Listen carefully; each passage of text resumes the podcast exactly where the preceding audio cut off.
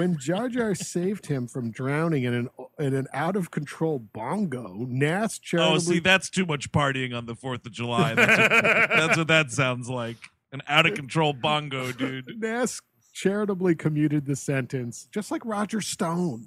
Oh, that's right.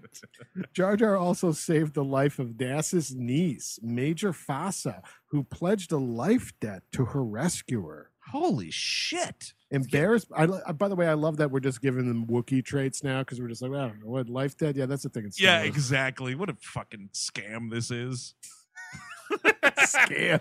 Well, it's just it's so uncreative. Like you can it's fucking Star Wars. You can do anything with these things. One fucking Star Wars race gets a life debt thing. It's Wookiees. That's it. Dumb as shit. Well, you see, uh, just uh, you know, replicating character traits. It's an, an old-fashioned storytelling technique. it's just making everybody the same.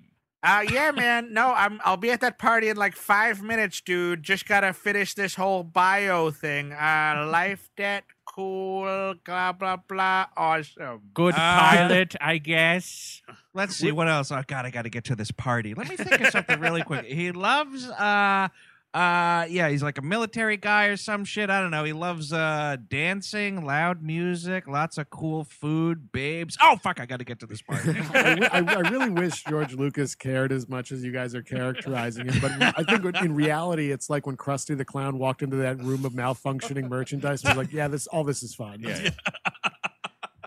Shit, man, I really gotta make that party. I gotta go pick up the wine. Gotta pick up the blow. Maybe we make him surprisingly old. Yeah, let's, let's, go, let's go with that. oh, Jar. And then he says, "Oh, Jar Jar Binks. I haven't gone by that name in a. Oh, wait, no, hold on. That sounds familiar. Okay. Embarrassed by Major Fassa's devotion, but excited for the opportunity for romance. Hmm. Nice. Yeah, Jar Jar was both disappointed and relieved when Fassa's life debt was revoked on a technicality. what does that mean? Were there referees? We're missing a comic book. That's all that means. Yeah. Oh, that's that checks out. Okay, so later, Boss. I was just drinking some of my hard Corellian lager. Sick. Yeah. Later, Boss Nass threw a lavish party and uh, gave Jar Jar a job in the kitchen.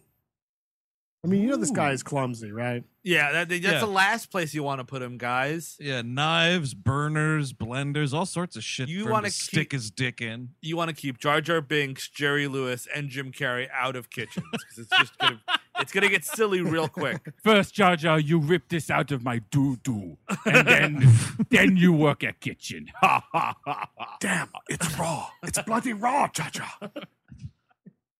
Jar Jar, you served me a dog's dinner. You did. If you like what you just heard and want to listen to the full episode, go to patreon.com slash we hate movies for all sorts of exclusive Patreon content. You get a unique RSS feed you could put into any podcatcher or podcast app of your choice.